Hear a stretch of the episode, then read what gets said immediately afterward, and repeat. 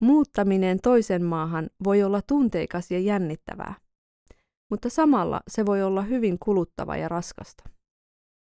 Sopeutuminen uuteen ympäristöön voi aiheuttaa aluksi yksinäisyyttä ja ulkopuolisuuden tunnetta. Ja usein siksi kaipuu vanhan ympäristöön tuttujen asioiden äärelle on vahva. Millaista oli muuttaa Suomen lapsena? Entä miltä uusi kotimaa näyttäytyi? Mä oon Rojin Birzoi ja tämä on Rojin kapinallinen kurti podcast. Tämän päivän jaksossa mun kanssa on keskustelemassa mun ystävä Daria Tarhova. Moi. Moi Daria, oikein tervetuloa. Kiitos, kiitos. Meidän tarkoituksena on, että me tänään puhutaan minun ja Darian kokemuksesta siitä, kun me ollaan muutettu Suomeen ja minkälaista meidän sopeutuminen on ollut. Darja, tässä olisi teetä, haudutettua tummateetä. Maistuisiko sulle? Todellakin, kiitos. Juotteko te tämmöistä teetä?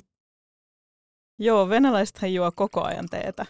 Meille kans juodaan tätä tosi paljon joka välissä aamuin illoin. Siis mä en siis monta pannullista päivää aikana. No niin, ei ihme, että me tullaan niin hyvin toimeen. Älä. Ole hyvä. Kiitos, kiitos.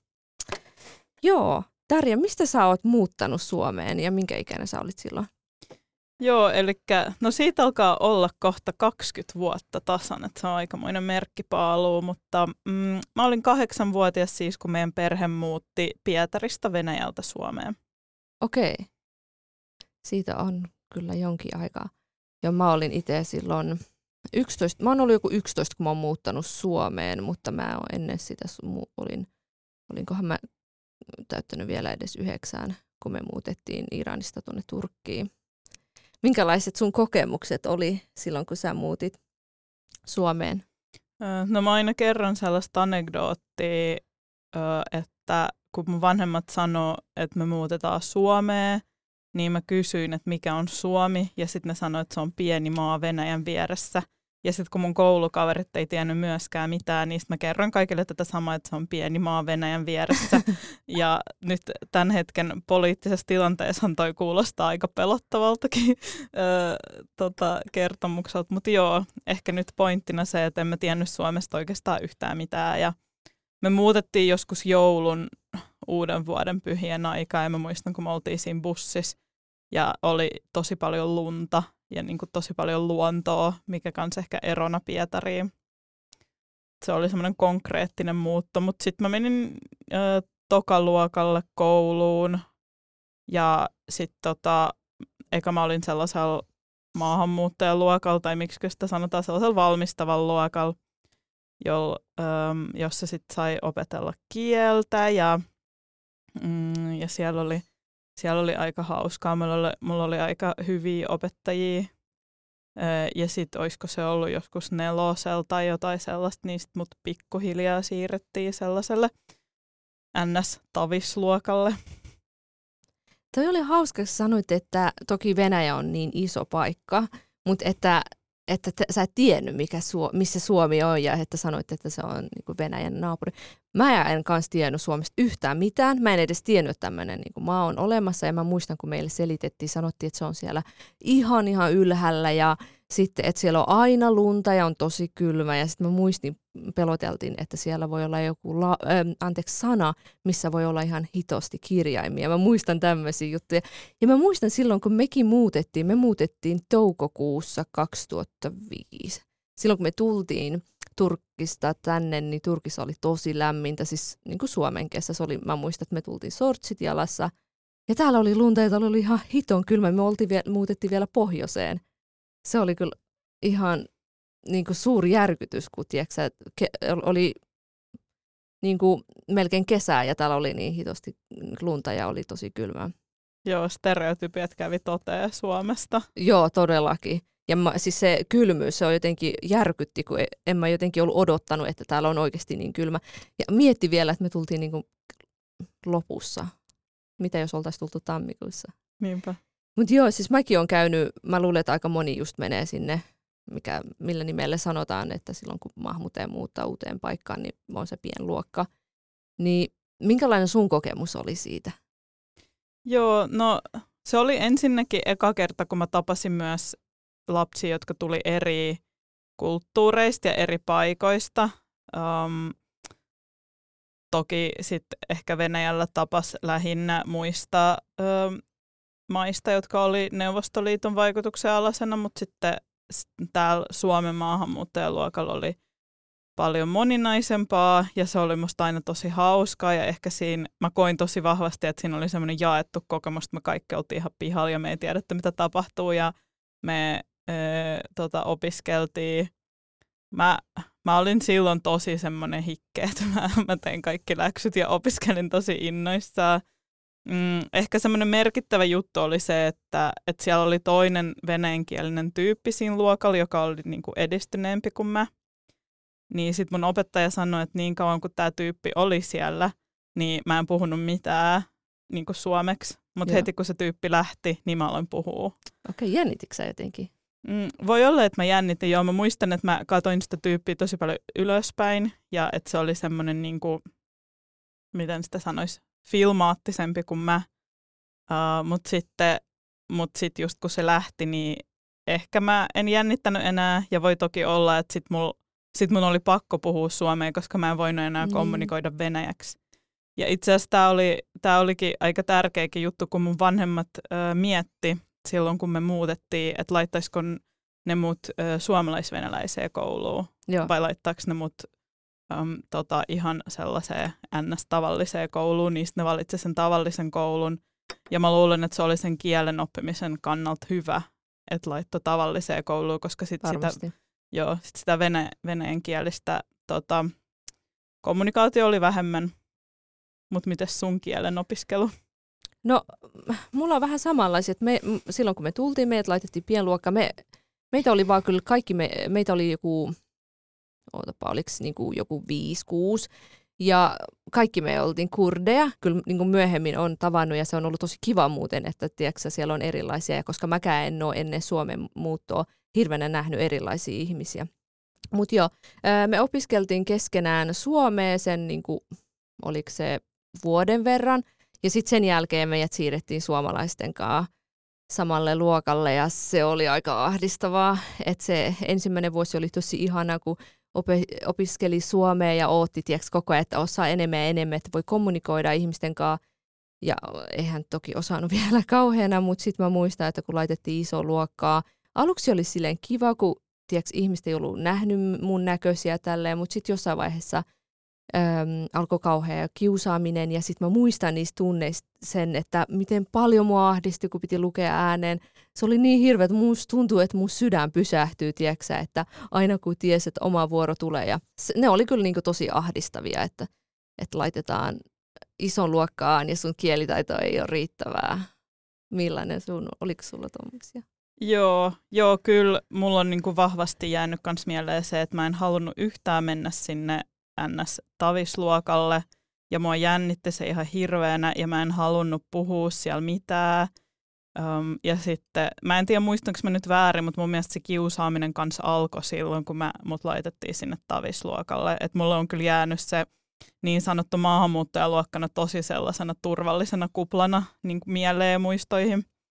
Um, että just siellä Suomi-luokalla niin kuin sanottiin tätä ven- venäläisistä käy- käytettävää slurria ja heitet, heiteltiin mua lumipalloilla ja mm. sitten ö, jotkut meidän koulun tyypit niin kuin esti mua menemästä mun kotirappuun, että ne oli silleen, että venäläiset ei ole tervetulleita tänne. Ja sitten mä muistin, että sitten mä esitin, että mä soitan.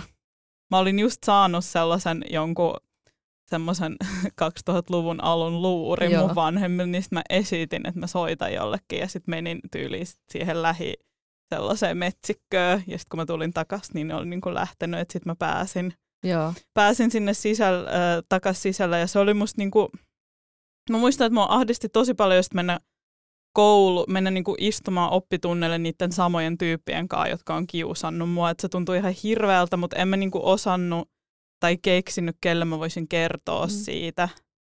Että ei ehkä ollut selvää, että hei, tästä muuten voisi kertoa jollekin. Mm, Mutta ehkä, ehkä mul, mä tajusin aika nopea sen, että niinku mun valkoisuus suojaa mua ihan sikana. Yeah. Öö, ja sitten mä lopetin. Mä en puhunut Venäjän julkisilla paikoilla niin kuin varmaan 15 vuoteen. Joo. Koska mä tajusin, että jos mä en puhu Venäjän julkisilla paikoilla, niin sitten mua ei voida kiusata, koska kuka ei tiedä, mikä mun nimi on, kuka ei tiedä, että mä oon venäläinen. Öm, ja sitten mä tavallaan odotin niin kauan, kunnes mä opin suomen tarpeeksi hyvin, ja sitten mä aloin puhua vaan suomea. Um, ja toki just siihen, että mua pelotti puhua Venäjän julkisilla paikoilla, niin liittyy myös se, että esimerkiksi niin kuin mun, mun isä kohti on joku käynyt niin kuin käsiksi vaikka bussissa sen takia, Kamalaa. että isä puhuu Venäjää joo. Ja sitten just tällaisia niin kuin, kiusaamista ja väkivaltaakin, joka tuli just sen kielen takia, mitä puhuu. Aivan kamalaa, ihan hirveätä. Toi ulkonäkökysymys, niin mä, mä taas kun on tummempi, niin se, se kyllä erottuu aika helposti. Kun me tultiin Suomeen, meillä oli hommattu asunnot ö, Iistä. Se on niin kuin todella pieni paikkakunta Oulun vierestä, että se on vielä, siellä ei ollut meidän lisäksi muita tummempia ihmisiä. Ja se kyllä näkyy, se kyllä näkyy, ihmiset oli ihan ihmeissään, kun ne näki meidät. Ja s- siellä luokassa niin kuin se kiusaaminen ei ollut e, ainoastaan siellä koulussa, että mulla se ulottuu, niin kuin säkin sanoit, niin kuin tuonne kotimatkalle. Ja sitten meillä oli se huono juttu, että me asuttiin Iin keskustassa ja nuoret hengaili siellä. Se, missä me asuttiin, niin siellä oli kaikki niin kuin grillit ja pizzeriat ja tälleen. Että ne nuoret oli tiedätkö, aina hengailemassa siellä. Se oli tosi ahdistava, kun sä et halunnut mennä kotoa pois. En mä halunnut mennä ulos, koska mä mietin, että miten mä näen heitä ja ne kiusaa taas. Et se oli tosi ahdistava. Ja sitten mä muistan, että kun mä olin vanhempi kuin ne, kenen kanssa mä olin siellä luokassa, Suomi-luokassa, kun mä, mun, se oli tarkoitus, että mä menen sinne luokkaan, että mun suomen kielen taidot ö, vahvistuu ja sitten mut siirretään sinne NS-oikealle luokalle. Kun mä olin vanhempi, mä olin, tiiäks, mulla oli alkanut murrosikä, mua kiinnosti meikit ja hajuvet ja kaikki tämmöiset, niin mä muistan, kun mä olin kirpparilta löytänyt semmoisen hajuveen, minkä mä ostin ihan innossaan. No se oli vähän tämmöinen mummo hajuvesi. Niin sitten tämä aiheutti sen, että mua alettiin vielä enemmän kiusaa, koska se hajuvesi haisi mummolle. Mutta joo, se oli kyllä, ne oli kyllä karuja aikoja, että mä muistan, että aina oli silleen, että vitsi, miten mä voisin elää niin, että mun ei tarvi mennä tuonne kouluun. Se oli niin hirveä aika kyllä. Joo, joo, mä muistan, kun äiti sanoi mulle aina, että älä kerro ihmisille, että sun vaatteet on kirpparilta. Että selkeästi siinä oli sellaiset paineet kanssa, että, että pitää niin kuin näyttää tietynlaiselta tai pukeutuu tietyllä tavalla tai pukee lapset tietyllä tavalla. Toki ehkä siellä meidän koulussa oli muitkin, jotka jo saattoi olla sama tilanne niin kuin muilla perheillä, että et, ähm, kä- kävivät kirpparilla ja näin, ja silloin vielä tiedetty, että kirpparit tulisi tosi muotiin. Niin. Ehkä silloin 2000-luvun alussa ei ollut vielä tällaista, että nythän melkein kaikki ostaa vaatteet kirpparilla. Onneksi, niin, että ei tarvitse ihan nuista, nuistakin murehtia. Toki on varmasti edelleenkin nuorten keskuudessa toi, että ei ole mitenkään cool, että on kirpparilta ostetut vaatteet, kun pitää olla kunnon merkkivaatteet.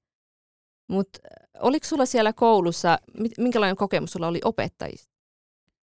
Joo, no taas ehkä sama, että se, että se maahanmuuttajaluokan niin sanotusti, tämä ei nyt varmaan mikään oikea termi, mutta niin opettajat oli ihan tosi kivoja. Mulla äh, mul kävi hyvä tuuri niiden kanssa, mutta sitten niiden niin sanotusti tavisluokkien opettajat, niin ehkä heillä ei ollut mitään työkalui diilata sen kanssa, että, että on maahanmuuttajataustaisia oppilaita. Um, et mä en tiedä, mikä se tilanne on nykyään, mutta ehkä silloin tuli tällainen vaikutelma. Mutta sitten mä vaihoin koulua, että mä menin toiselle koululle yläasteelle, ja mä luulen, että se oli tosi merkittävä juttu, koska siellä toisessa koulussa niin mua ei nähty enää vieraskielisenä. Ja sitten mm. mä sulaudun aika nopea siihen ympäristöön. Ehkä sitten mä aloinkin puhua jo suomea niin, että, että niin kuin mun Suomesta ei enää kuulu, että mä olin muualla, muualta. ja sielläkin totta kai niin mun valkoisuus niin taas ajoi mun asiaa, koska esimerkiksi siellä koulussa niin mä jotenkin vaan sanoin, että nyt mä haluan mennä äidinkielen tunnille. Ja sitten mä vaan pääsin äidinkielen tunnille. Siis niin kuin suomi, okei. Okay. Joo, että sitten mun tavallaan mä sain omasta päätöksestä olla käymättä suomi toisena kielenä tunnella enää. Tuo on jotenkin mielenkiintoista, koska meikäläistähän automaattisesti laitetaan sinne Suomi kakkoseen. Joo, nimenomaan. Että toi oli, ja sitten mä oon niinku ollut tosi järkyttynyt, kun mä oon esimerkiksi puhunut mun kavereiden kanssa, jotka äm, ei ole valkoisia, mutta jotka on syntynyt Suomessa. Mm. Ja sitten heidät on suorastaan niinku pakotettu Suomi kakkostunnille. Joo, niin toikin on, ollut, joo, niin toikin on ollut tosi järkyttävää kuulla. Mutta mut siis omalta osaltani niin se oli ihan super hyvä, että mä menin sinne äidinkieleen, koska sit siellä mulla oli ihan super, super kiva opettaja. Terkkoja Kaisalle, jos kuuntelet tätä. Ja sitten siellä mä ehkä opin vähän enemmän niin kuin suomalaisesta kirjallisuudesta ja suomalaisesta teatterista ja jostain tällaisista asioista, mikä varmasti sitten vaikutti siihen, miksi mä pärjäsin hyvin elämässä. To, mä muistan, että no, mulla oli kyllä tosi hyvät kokemukset opettajista, että ne oli semmoisia, että ne näki selkeästi, että mä en voi hyvin ja että kiusataan tosi paljon, että he otti siipiensä alle ja yritti kyllä tukea, mutta toki just se, että kun heille ei ole varmasti ollut työkaluja ja sitten mä e, varsinkin silloin, kun mä oon ollut ala-asteella, niin Iissä tuskin niillä opettajilla on ollut kauheana ollut kokemuksia meikäläisistä.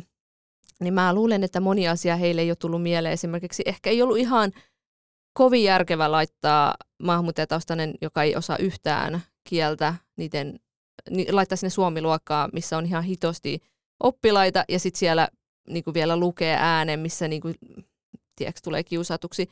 Mä, mä oon miettinyt, että vitsi, miten hyvä se olisi ollut, että olisi ollut jossain pienluokassa ja ilman tämmöisiä kiusaamiskokemuksia, että olisi ollut niiden suomalaisten kanssa, että olisi päässyt, koska siellä mä muistan käsiteltiin paljon kulttuuriin liittyviä ja paljon yhteiskunnan liittyviä asioita, että ne olisi jäänyt vähän eri lailla mieleen, koska nyt mä muistan siitä ajasta vaan niin kuin sen kiusaamiseen.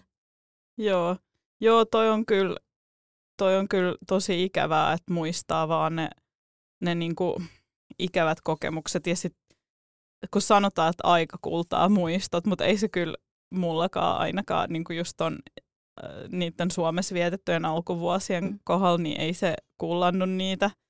Öm, ja niin mä olisin niin kuin kaivannut tosi paljon sitä, että joku opettaja tai joku aikuinen olisi vaan sanonut, että muuten tämä kiusaaminen ei niin kuin johdu su- susta henkilönä, mm. vaan se johtuu jostain ihan muista niin kuin rakenteellisista ja yhteiskunnallisista ja poliittisista asioista. Mm, Mutta kyllä mä näen edelleen itsessäni sen, että mä koen jotenkin, että mä oon vääränlainen tai olin vääränlainen lapsi.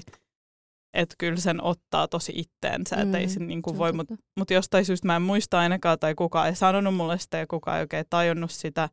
Ja sitten just pitää tosi paljon miettiä sitä, että kun vanhemmilkaan ei ole sitä kielitaitoa mm. ja vanhemmilkaan ei ole vielä ymmärrystä siitä suomalaisesta koulusysteemistä, niin ei nekään tiedä välttämättä, kelle pitää puhua tai kelle voi puhua tai mitä voi tehdä. Ja kyllä mä ainakin salasin mun vanhemmilta sitä, että mua kiusattiin. No siis mulla oli sama juttu, että mä salasin, että sitten mun oireilu alkoi pahentua. Toki mulla oli myös niin kuin muitakin asioita, mikä vaikutti just se, että oli vasta, vasta muuttanut Suomeen, että oli, se sope, niin kuin, oli pakko sopeutua uuteen maahan ja sitten oli traumoja taustalla, että ne alkoi pikkuhiljaa tulee esille. Niin sitten se mun oireilu pahentuu, mutta mä muistan, että mä en kertonut mitään kotona, sitten jossain vaiheessa niillä tuli suurena järkytyksenä, kun koulusta otettiin yhteyttä, että joo, ei hän käy koulussa ja se, että on tämmöisiä tämmöisiä ongelmia. Että he vasta siinä vaiheessa. Ja sitten just se, että omien vanhempien kohdalla, kun heilläkin oli omia haasteita, just se, että he käy, kävi suomen kielen kurssia ja ei osannut suomen kieltä ja sitten on, oli niin kuin vakavia asioita, mitä he työsti, niin ei, he, ei heistä ollut tukea mulle, että ei he pystynyt tukemaan. Et mä olin niin kuin käytännössä yksi niiden ongelmien kanssa. Okei, kyllä niin opettajat yritti tukea ja mä muistan, että sosiaalityöntekijä olisi yrittänyt tukea, mutta just se, että kun moni asia ei, ei tullut heille mieleen, just tuokin mitä sä sanoit, että kukaan ei sanonut, että, että se ei ole sun vika, että sua kiusataan, että tämä on niin kuin isompi ongelmia. Ei, ei kukaan käynyt näitä asioita läpi, että Tok, kyllä mua yritettiin tukea, mutta kaikki kuitenkin, musta tuntui aina, että mä olin yksin oudossa paikassa, missä mä jatkuvasti kohtasin niin kuin kiusaamista ja se kiusaaminen ei loppunut sitten kun pääsi kouluun, vaan se oli niinku tosi niinku semmoista jatkuvaa. Kun sä sanoit, että aika kultaa muistot. Että mä muistan, että olisikohan ollut vasta 2019, että silleen, että ensimmäisiä kertoja, kun mä oon mennyt iihin, että mä en ole kokenut ahdistavia tunteita, että mä muistan, että yhdessä vaiheessa oli niin paha se mun ahdistus, että mä en voinut edes ajaa, kun mä silloin asun Oulussa ja mentiin Haaparantaan, niin iin kautta kun ajoin, niin mä muistan, että mä koin suurta ahdistusta ja mä, mä niin vihasin sitä paikkaa, koska mä muistan sitä vaan sen hetken, että, että niin kuin miten rikki mä olin ja se, että ei ollut semmoista turvapaikkaa. Ei ole, ja ei, ei vieläkään ole semmoinen fiilis, että voi, mä voisin mennä ilman mitään semmoisia tunteiden kamppailua. Siinä. Ja musta tuntuu, että mulla on myös jäänyt se, että mä en halua asua pikkupaikakunnilla. Mä en muista, että mulla olisi ollut pienenä, mutta sen iin jälkeen niin mä jotenkin ahdistun asua paikoissa, missä ei ole tarpeeksi maahanmuuttajataustaisia. Jotenkin hir- helposti itse on ennakkoluuloinen, että sitten kaikki tiedätkö, vihaa ma- maahanmuuttajia tai, et, tai ne ei osaa olla maahanmuuttajien tai muuta vastaavaa. Joo, toi on ihan super ymmärrettävää ja varmasti sit mun kokemus on ollut osittain erilainen sen takia, että mä oon ollut koko ajan Helsingissä. Joo, varmasti. Mutta mut mä fiilaan tosi vahvasti tota, että et haluaa niinku, olla muiden maahanmuuttajien kanssa. Että mulla on Helsingin sisälläkin esimerkiksi kaikista kotoisin olo esimerkiksi siitä Helsingistä tai jossain, missä on paljon maahanmuuttajia, Joo. koska mä koen jotenkin, että siellä ihmiset ymmärtää paremmin. Varmasti. Ja siis kyllähän se oikeasti auttaa, että siellä on siellä missä sä oot, on sun näköisiäkin ihmisiä. Et just se, että kun siellä Iissä ei ollut ketään, ketään, niin kuin me, olit se tietty porukka, meitä oli kolme perhettä, jotka muutti yhtä aikaa sinne Iihin. Yksi niistä muutti aika alussa pois sieltä. Et meitä oli vain kaksi perhettä. Et, siellä ei ollut muita meidän näköisiä. Siellä oli kosovolaisia, jotka on ihan valkoisia, sinisilmäisiä, mutta eihän se ole sama asia, tiedätkö? Ei ne ko- tai en mä tiedä, voi olla, että ne kohtaakin, mutta silleen, että se ei ole samanlaista se, että se he, susta näkee heti, että sä oot mamu. Mutta mä muistan, että sitten jossain vaiheessa, kun mä menin Ouluun, siellä taas oli, vaikka se nykyään, kun mä mietin, niin sekin on aika erilainen paikka, niin, niin siellä oli jonkun verran maahanmuuttajia, ja mä muistan, että se oli vasta ensimmäinen niin kuin paikka, missä mä, musta tuntuu, että mä pääsen tutustumaan su- suomalaisen yhteiskunnan rauhassa, koska Iissä oli niin paljon kiusaamista, että jotenkin se omat mielikuvat suomalaisesta yhteiskunnasta alkoi vääristyä. En mä tiennyt, että mikä on fakta ja tuli semmoinen fiilis, että kaikki vihaa oikeasti niin kuin maahanmuuttajia, että ne, missään ei saisi olla. Milloin sä pääsit Ouluun sitten? Öö, se oli joskus 2000, olikohan kahdeksan et ensimmäisen kerran, kun mä menin. Ja sitten jossain vaiheessa sit mä jäin kokonaan sinne Ouluun. Et se oli, se oli niinku oikeastaan öö, mun, mun sopeutumisen kannalta tosi hyvä, koska mä aloin tutustua suomalaiseen yhteiskuntaan, mä aloin löytää suomalaisia kavereita. Ja mä tajusin, että että se, mitä mä oon Iissä kokenut, että se ei kerro koko suomalaisesta yhteiskunnasta. Voit kuvitella, että jos oot 11-vuotias ja sun ainut kokemus suomalaisesta yhteiskunnasta on kiusaaminen, niin ethän sä ymmärrä lapsena, että hei, tämä ei ole koko fakta. Ja sitten kun just se, että kun se kiusaamiset ja semmoiset rasistiset kommentit ei tullut ainoastaan lapsilta, vaan tuli ihan aikuisiltakin ihmisiltä. Mutta joo, se Oulu oli kyllä mulle semmoinen. Sen takia mulla on edelleenkin semmoinen vahva tunneside Ouluun, että se on semmoinen mun koti tai toinen koti kiva kuulla ja sitten on jännä just, että jos toisitte mennyt suoraan Ouluun, että olisiko Älä. sun kokemus ollut erilainen? Joo ja siis kun, kyllä mä niin kuin Oulussakin on kohdannut niin kuin rasistisia kommentteja tai ylipäätään sellaisia kokemuksia on Oulustakin, että työpaikalla ja opiskelupaikoissa ja tälleen, mutta kyllä se, siellä on kuitenkin maahanmuuttajia sen verran paljon, että se, se on niin kuin ihan eri maailmaa, mitä I oli. Mutta joo, se olisi kyllä ollut tosi mielenkiintoista tietää, että olisiko se oma sopeutuminen Suomeen al- alkanut vähän paremmin. Joo, toi on kyllä tragikoomista, että, että jos on niin kuin vähemmän rasismia Oulussa, niin sitten sen näkee voittona. Älä. Onneksi pääsin joskus Ouluun. Minkälaisia kokemuksia sulla on siitä, että sä oot muuttanut Venäjältä tänne, että tavallaan sä oot kahden maailman välillä? Onko sulla jotain sellaisia selkeitä, mitä sä osaisit sanoa, että sä oot, tiedätkö, vähän kipuilu niiden kanssa? Joo, toi kahden maailman välillä kyllä kuvastaa sitä tosi hyvin, että tosi vahvasti on sellainen, että toinen jalka on niinku ihan toisessa maailmassa kuin toinen. Öm, ja totta kai silloin varsinkin ekana, sanotaan 15 vuonna, kun me oltiin Suomessa, niin tuli mentyä tosi usein Venäjälle ja sitten se rajan ylitys jo itsessään. Niin se on aikamoinen kokemus, ja kun se rajan ylittää aina, niin tulee muistutus siitä, että mä oon jostain muualta. Joo. Um, ja totta kai nyt sitä kahden maailman välissä fiilistä reflektoivaa ton um, Venäjän valtion siirtymisen kohti fasismia kautta ja sitten myös sen kautta, että Venäjä käy hyökkäyssotaa Ukrainassa, niin se, se just se kahden maailman tavallaan ristiriita ja, ja kontrasti korostuu tosi vahvasti, koska moni ihminen Venäjällä elää ihan eri mediatodellisuudessa, ihan eri poliittisessa todellisuudessa kuin mm. täällä Suomessa. Um, niin tosi paljon mä oon sitä miettinyt sekä henkilökohtaisella että ammatillisella tasolla. Että kyllä se on niinku määritellyt ehkä mun koko elämän kulun Joo. aika vahvasti just se fiilis siitä, että, että on kaksi eri maailmaa, jotka kohtaa jossain asioissa, mutta jossain asioissa ne ei kohtaa. Että kyllä se pyrkimys ymmärtää sitä asiaa, niin on vaikuttanut tosi paljon niihin valintoihin, mitä mä oon tehnyt elämässä ja mun kiinnostuksen kohtiin. Joo. Ja siis itsekin huomaa, että edelleenkin kampailee. Just, että itsellekin kun se on ollut sitä, että jossain vaiheessa on kokenut tosi vahvasti sitä, että mä en kuulu osa, että mä en ole osa tätä yhteiskuntaa. Niin sitten samalla mä koen, että mä en elää samanlaista elämää, mitä siellä paikan päällä kurdit elää. Että silleen, että mä en ole tarpeeksi kurdi, mutta mä en ole tarpeeksi suomalainen. Ja sitten, että ne vaatimukset, mitä meillä voi olla mulle, varsinkin naisena, mitä yhteiskunta vaatii, niin tuntuu että välillä, että on tosi hukassa.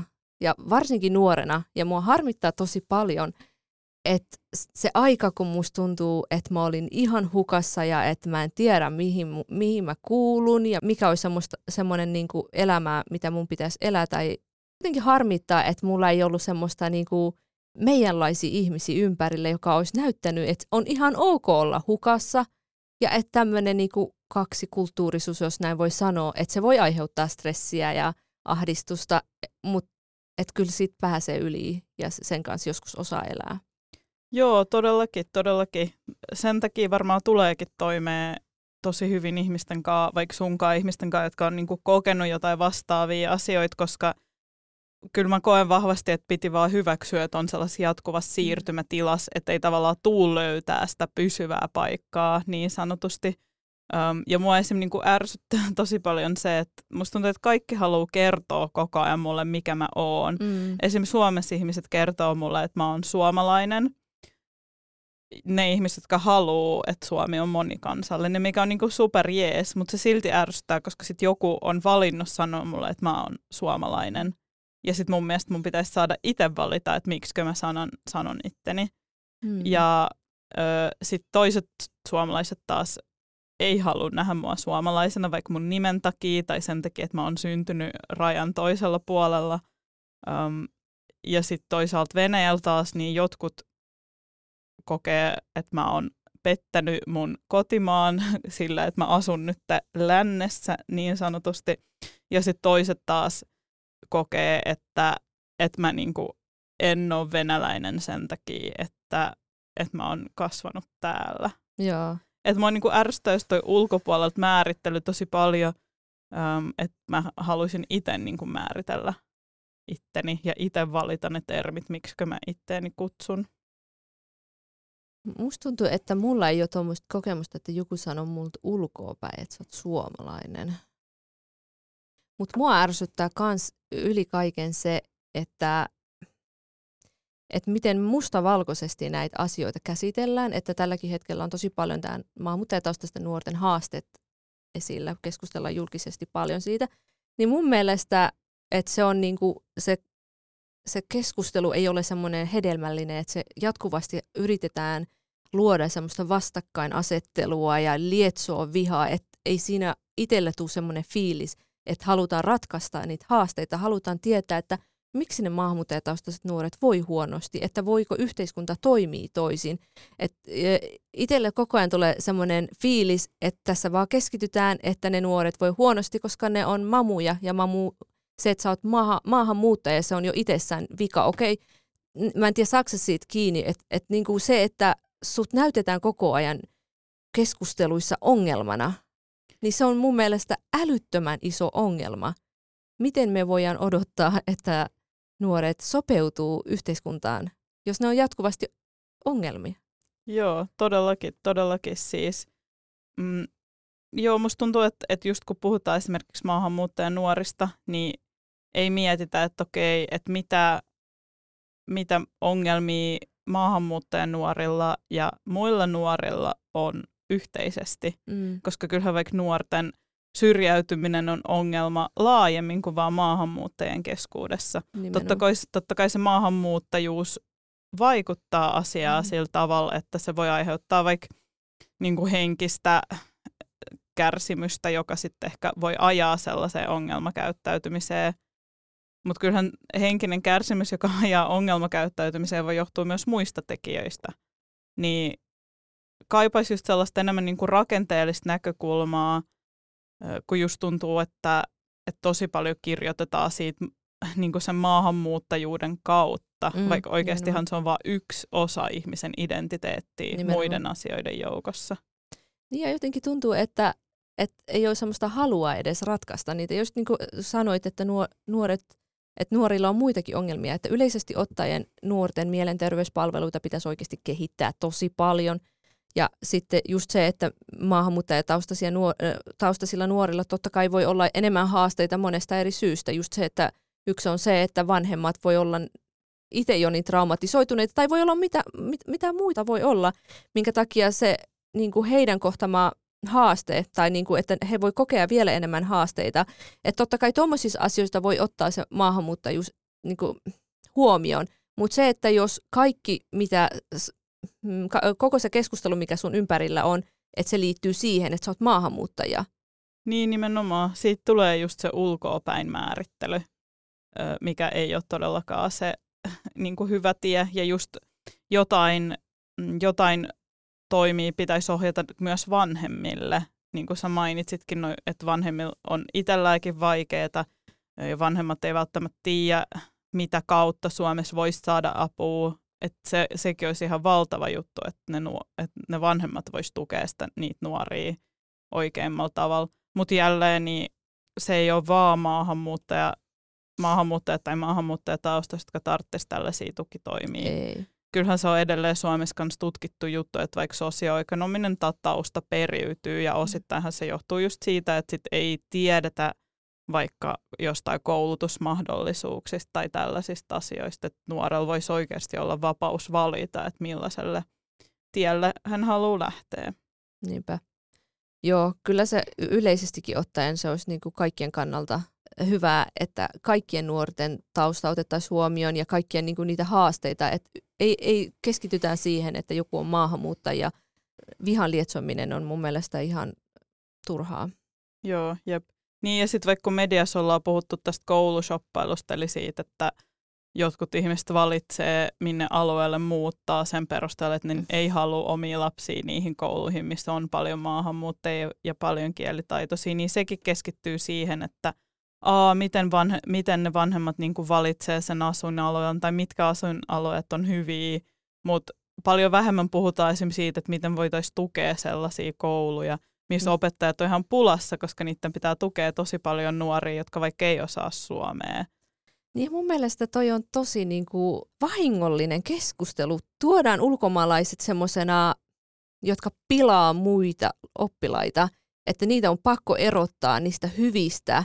Ja sitten muutenkin luodaan semmoinen kuilu niin yhteiskunnan eri tuota, ryhmien välille. Mä en ymmärrä, että miksi keskustelusta puuttuu se halu ratkaista niitä oikeita syitä, että mikä, miksi niin jotkut nuoret ei pärjää koulussa tai että miksi jotkut nuoret voi huonosti. Joo, joo siis todellakin. Ja osa syynä tähän on varmasti se, että ei ole tarpeeksi maahanmuuttajataustaisia ihmisiä töissä, vaikka kunnilla, valtiolla, poliittisissa päättäjissä, siis nytkin tämä meidän uusi eduskunta, niin siellä mitä joku pari tyyppiä, jotka, joiden niin kuin nimen perusteella voi päätellä, että niillä on ehkä jotain maahanmuuttajataustaa. Niin se oikeasti näkyy, koska ei osata vaikka havainnoida, havainnoida niitä tota, maahanmuuttajataustaisille tärkeitä mm. yhteisöjä tai niitä tärkeitä paikkoja, mistä ne saa tukea ja näin ollen sitä informaatiota ei myöskään osta ohjata oikeisiin paikkoihin. Siis esimerkiksi niin kuin, mä muistan just, että mulle kans tämä ortodoksi uskonnon opetus niin oli tosi tärkeä tämmöinen turvallinen paikka, koska ja sit sen lisäksi siellä oli myös suomenkielisiä tyyppejä mun lisäksi. Ja sitten siellä mä tiesin, että siellä mua ei tule kiusaamaan. Vaikka mä en ole niinku nyt uskovainen, niin mulla on jäänyt niistä tunneista tosi lämpimät muistot, koska mä olin aina hyväksytty siellä ja samalla mä pääsin jotenkin tutustua Suomeen mulle tuttujen käsitteiden ja tuttujen asioiden kautta. Niin mä luulen, että, että ei ihmiset niinku, tai vaikka kunnissa ei tajuta, että nämä tällaiset yhteisöt voi olla myös tärkeitä paikkoja, mihin voi viedä niinku informaatiota tai yrittää viestiä jotain vähemmistöryhmille. Samaa mieltä kyllä niin kuin siellä pitäisi olla mahdollisimman moninainen ryhmä. Et ihan vain esimerkkinä se, että jos mä naisena menen johonkin, niin en mä osaa välttämättä tuoda sellaisia asioita esille, mikä koskisi vaikka miesoletettuja ihmisiä, että meillä kaikilla on se sokeapiste ja jos noissa kouluissa tai ylipäätänsä päättämässä on ainoa tietty sama porukka, ei niille vaan voi, ei ne voi huomioida monia asioita, mikä koskettaa meitä muita. Joo, nimenomaan. Ja tämä ei ole todellakaan mistään kiinni, etteikö ne olisi hyvän tahtoisia. Ei todellakaan, tai että ne, niille ei riit, olisi ammattitaitoa tai osaamista. Nimenomaan. Se on, se on ihan eri asia, jos on kokenut jotain. Ja siis varmaan meilläkin kahdella on paljon sokeapisteitä joillekin. Ja se Varmasti. on, niin kuin sä sanoitkin tuon esimerkin, että niin kuin naisena. Ja sitten on niin kuin miljoonia muita, mutta sen takia me tehdäänkin asioita yhdessä ja yritetään jotenkin tehdä parempaa yhdessä niin sit voi miettiä, että jos on vaan samantyyppisen sosioekonomisen luokan, sama, samasta maasta tulevia tyyppejä, samaa, en mä tiedä, jotain muita niin kuin ryhmiä edustavia tyyppejä päättämässä asioista, niin voi miettiä, että se tulos on myös tietynlainen. Kyllä, samaa mieltä. Onko sun mielestä vielä jotain, mitä suomalainen yhteiskunta voi tehdä, että maahanmuuttajataustaiset nuoret pääsis paremmin tähän suomalaiseen yhteiskuntaan? Joo, no kyllä eka tärkeä asia on just se, että yrittäisi viestiä niille nuorille mahdollisimman monella eri kanavalla, että jos he kokee syrjintää, sortoa, tällaisia asioita, niin vika ei ole välttämättä heissä. Tai siis vika ei ole heissä, vaan vika on niin kuin just rakenteellisissa asioissa. Niin, ja sitten toinen asia on se, että kehittää niitä palveluja sellaisiksi, että ne oikeasti tavoittaisi niitä ryhmiä. Että maahanmuuttajille suunnatut palvelut olisi sellaisia, että kunnat sais laittaa raksin ruutu, että okei, tämä on toteutettu, mutta mm. jos se ei saavuta ihmisiä, niin sit se palvelu on epäonnistunut. Niinpä. Koska just niin kuin sä sanoitkin, niin usein mediassa kirjoitetaan, että sitten ne maahanmuuttajat on niin kuin epäonnistuneet, mm. kun he ei löydä sitä palvelua. Mutta onko se palvelu ei ihmisiä varten vai onko se palvelu niin kuin itseessä olemassaoloa varten, niin sitä pitäisi kyllä miettiä enemmän. Niinpä. Ja just niin kuin aikaisemminkin sanottiin, niin kyllä näihin pitäisi ottaa niitä ihmisiä, ketä tämä, nämä asiat koskettaa. Että keskustelun pitäisi myös osallistuttaa heidät, eikä vaan silleen, että tietty porukka tuolla kaukana keskustelee, miten heitä voi auttaa tai että mitä asioita voitaisiin parantaa. Joo, todellakin. Onko sulla jotain neuvoja maahanmuuttajataustaisille nuorille, jotka etsii omaa paikkaa suomalaisessa yhteiskunnassa? No just toi, että vika ei ole sussa, vaan vika on yhteiskunnassa. Mm, kannattaa etsiä semmoinen omanlainen porukka, koska sekä maahanmuuttajissa että suomalaisissa on aika moninaisia tyyppejä, jotka saattaa olla eri mieltä asioista, jotka saattaa vaikka kuuluu toisiin vähemmistöryhmiin, niin kannattaa vaan ehkä yrittää löytää semmoinen porukka, jonka on helppo helppo olla ja sitten siellä porukas yrittää käsitellä niitä omia, omia kokemuksia. Monesti tuntuu, että se kamppailu kahden maailman välissä jotenkin se haastaa tosi paljon ja se sekoittaa sun päätä.